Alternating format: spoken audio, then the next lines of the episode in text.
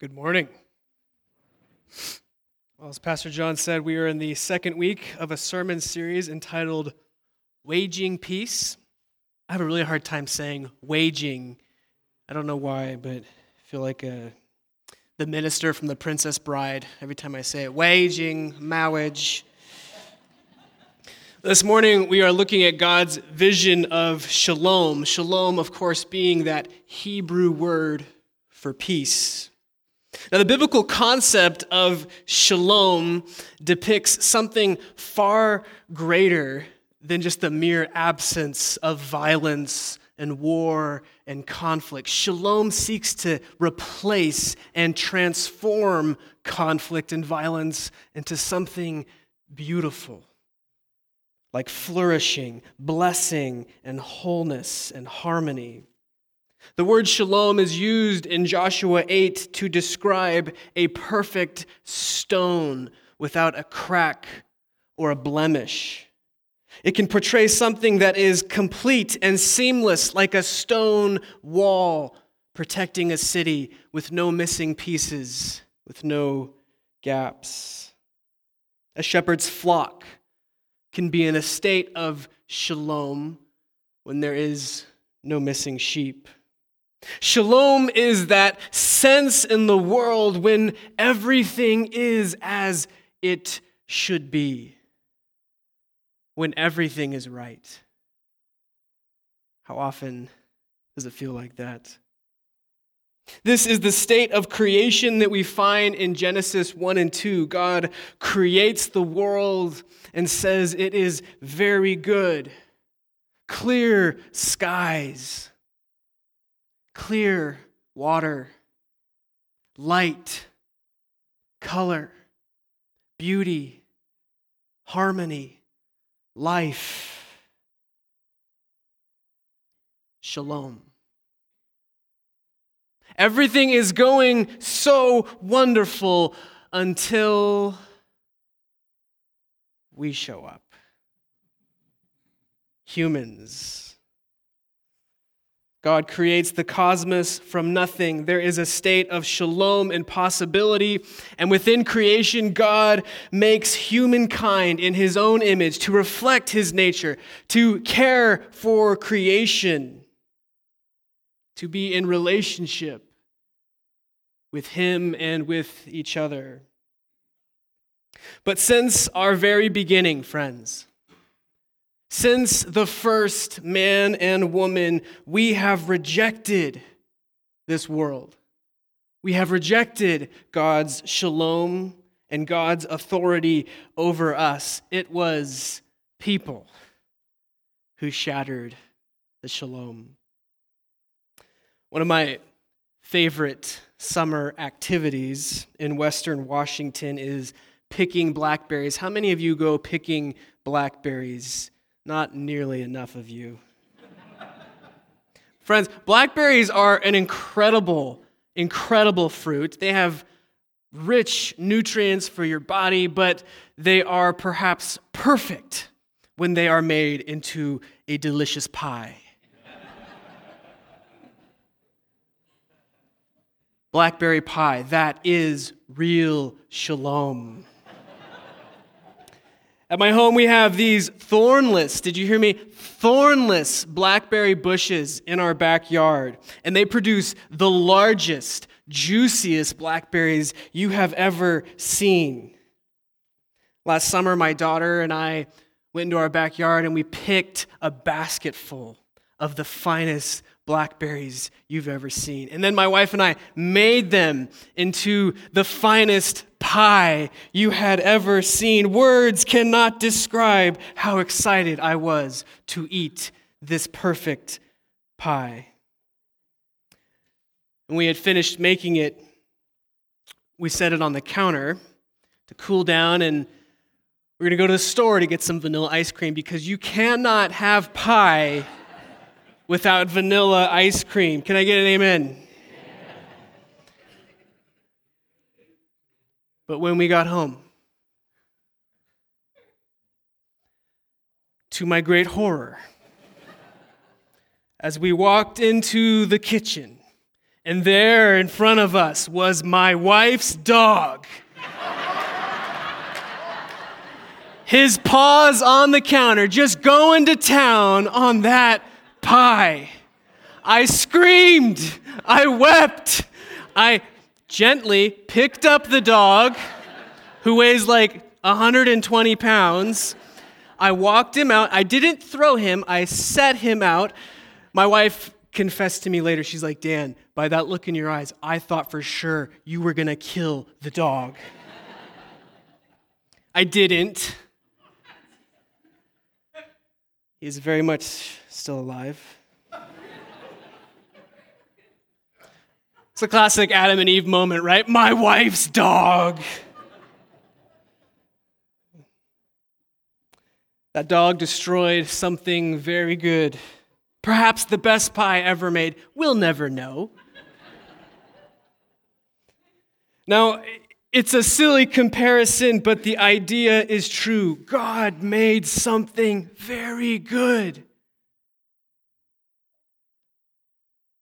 In the garden, there was beauty and harmony.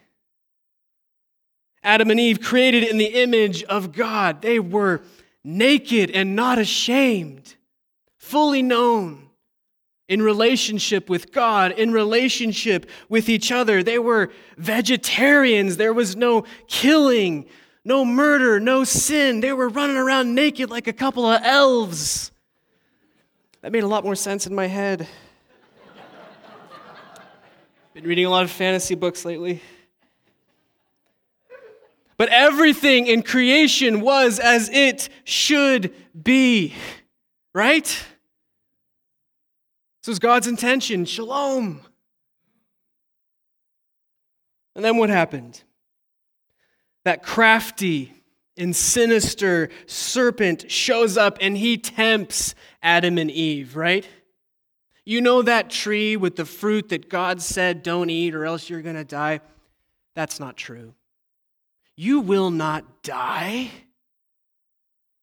You shall become like God. And that is the temptation, power. Don't act like you don't want power, friends. Every single one of us likes it our own way. Pride, control, power, the same temptation we all experience. You shall become like God. We all want it. And that story reverberates throughout creation from generation to generation.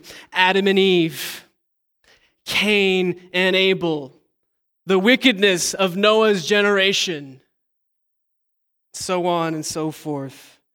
All of Scripture teaches us how this shalom is broken. We reject God. Pride, control, power. But of course, pride turns into disappointment because once we're in control, things don't go so very well, do they? and then that disappointment turns into bitterness. And the bitterness turns into anger, and the anger turns into fear. But it always starts with pride. You shall be like God. We're born proud. We're born wanting that control. I've begun to learn this as a parent. My two year old thinks she knows better than I do. She wants the control, she wants the power. Heck, my one year old thinks she knows better than me. I go to change her diaper and she says, No. Not with words, but she screams, she kicks, she fights, and I'm trying to help her. But she says, Nope. I want it my way. I don't want that right now. Are we really any different?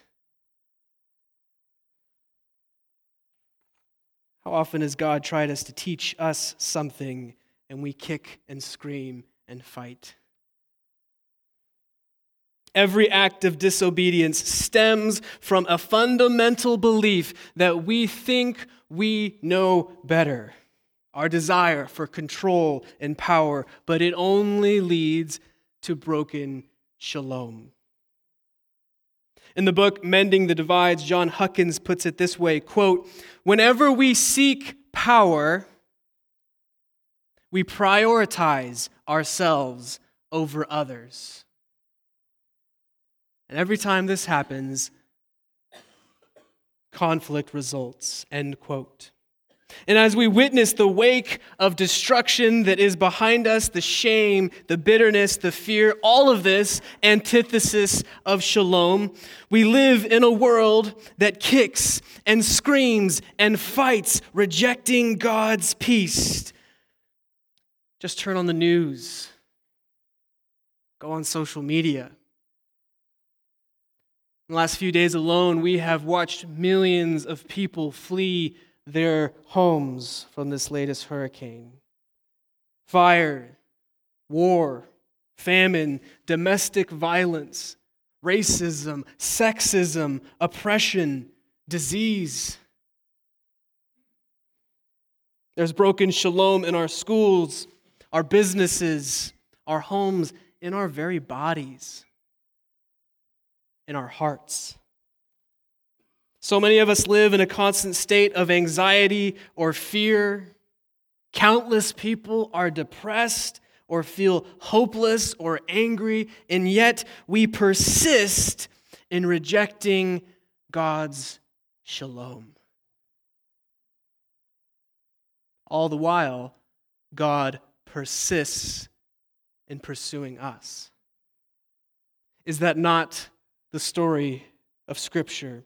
God makes a covenant with Noah. And then God makes another covenant with Abraham. And then God makes another covenant with David. And then God makes another covenant with the people of Israel. And then God makes the complete and final and total covenant in Jesus Christ with his blood. And what is a covenant? It is a partnership where God says, I invite you to be my partner as we work and create the shalom that was my original vision, that was my dream. Will you work with me? Let us make a covenant together. God is not content to leave us in a state of chaos and destruction. He could, but He does not. For His very nature is shalom. As Pastor John said last week, shalom is one of the very names that we give God. We may reject God, but He is continually trying to make peace with us, to make shalom. In the Old Testament, when rival kingdoms would make a shalom, they wouldn't just stop fighting, which they would but they would also begin working together for each other's benefit. Shalom turned into a partnership. That's what God desires from us that we stop fighting God, that we stop rejecting God and start working with God, and we move from dissonance to harmony. Paul puts it this way You were once at odds with God, enemies, fighting God. But we have been brought together through Jesus Christ. We are now partners with Jesus in making peace in this world. Jesus brings us to God by showing us, hey, I love you guys. This is my vision for what humanity is supposed to be. This is my vision for shalom. This is my vision for love. And if shalom is broken by our disobedience and our pride, then, friends, it is restored in our humility before Christ our King. We must humble ourselves and accept God's wisdom and authority. That's pretty hard for us, though, sometimes, isn't it? Goes back to that original temptation. We like the control, we like the power. As I look at the own brokenness in my own life, moments of failure, times when I disappoint or hurt others by what I say or what I do, times where I hurt myself. If I'm honest, if I'm looking at those moments in my life, some point along the way, I rejected Christ. Either in a small way or in some monumental way. I rejected Christ and I put myself before God. I put myself before my wife. I put myself before my kids. I put myself before my coworkers or my congregants. And the shalom is shattered. Of course, there will always be some degree of failure, friends. Even the Apostle Paul says in Romans 7 I do not understand my own actions. For what I want to do, I do not do. And the things that I hate, that's the stuff I do. Oh, wretched man that I am. Failure is a part of the journey. It is. But so is grace so is learning, and so is growth as God tries to show us the importance of the shalom. And every time we fail, God is right there in His grace and in His love, helping us put the pieces back together, restoring shalom. Paul goes on to say in Romans 7 Who will rescue me from this body of death? Thanks be to God through our Lord Jesus Christ. He rescues, He restores, He heals. We, we are to be humble, to listen, to have faith. In those moments of tension, in those moments of conflict, those are the moments where we have to find a way in humility and submission to find Christ as our partner in making shalom. One of the things I love about Randy Finson, who's in charge of our personnel committee here at church, Randy, who has worked in corrections, this man has managed entire jail facilities He's been in hard situations. He's had very tense, complicated meetings. Randy has told me on more than one occasion Dan, every time I go into a meeting, anytime I have an encounter with someone, I am always praying to Christ for help. If you ever had a meeting with Randy, you can feel the wisdom and the humility in this man. He could be getting coffee with someone. He could be in a tough spot of having to let someone go, but he's there praying to God before, praying to God throughout. Friends, that is wisdom and humility. Seeking Christ to be our partner through it all. We often talk about being a church that lives on mission, being a missional church. But what is the mission of God? You ever ask that question?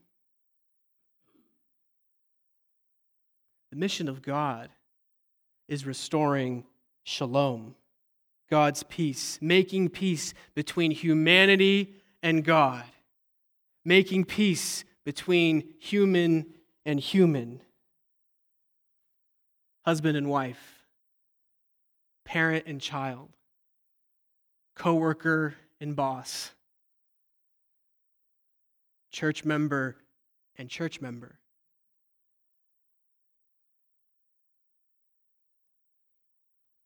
Shalom is the mission of God. And that is the direction that God is pushing and moving creation. In the book of Revelation, we get a glimpse of God's promised future when we see the new Jerusalem coming down from heaven and God living amongst mortals. Revelation 21 tells us that God will wipe away all tears. There will be no more crying. There will be no more grieving. There will be no more pain. And there will be no more death. For the old things have passed away. And behold, the one sitting on the throne says, See, I am making all things new. That is where we're going. That's how it started, and that is how it will end. Our mission today is to show the world this future reality by being peacemakers here and now, by partnering with Jesus Christ. We look at the state of our world today, we want to do something about it. You see the chaos, the division, the hurt, the pain. It's overwhelming. You want to do something about it. You see the pain and the state of our town, and you want to do something about it. You see what's going on in your own household, and you want to do something about it. But hear me when I say this, friends. It begins in here, in your very heart. Colossians 3 says, Let the peace of Christ rule in your heart. You want to be a peacemaker in this world. You want to live out and fulfill your missional identity as a disciple of Jesus. Well, we cannot do so apart from the Prince of Peace. It begins here every time, every day, every moment with you and Christ. Let's pray. Oh God, we are so grateful that you have made peace with us again and again. Eternal peace made possible by Jesus Christ. You have made a way for us to have shalom with you. And you give us the resources, the wisdom, and the power to make peace with our neighbors, to make peace with our enemies. And so, God, we come to you in humility, asking once again for your grace and forgiveness. Asking once again that you would teach us and mold us becoming peacemakers in this world. Lord, give us that desire each and every day, each and every moment, with each and every encounter.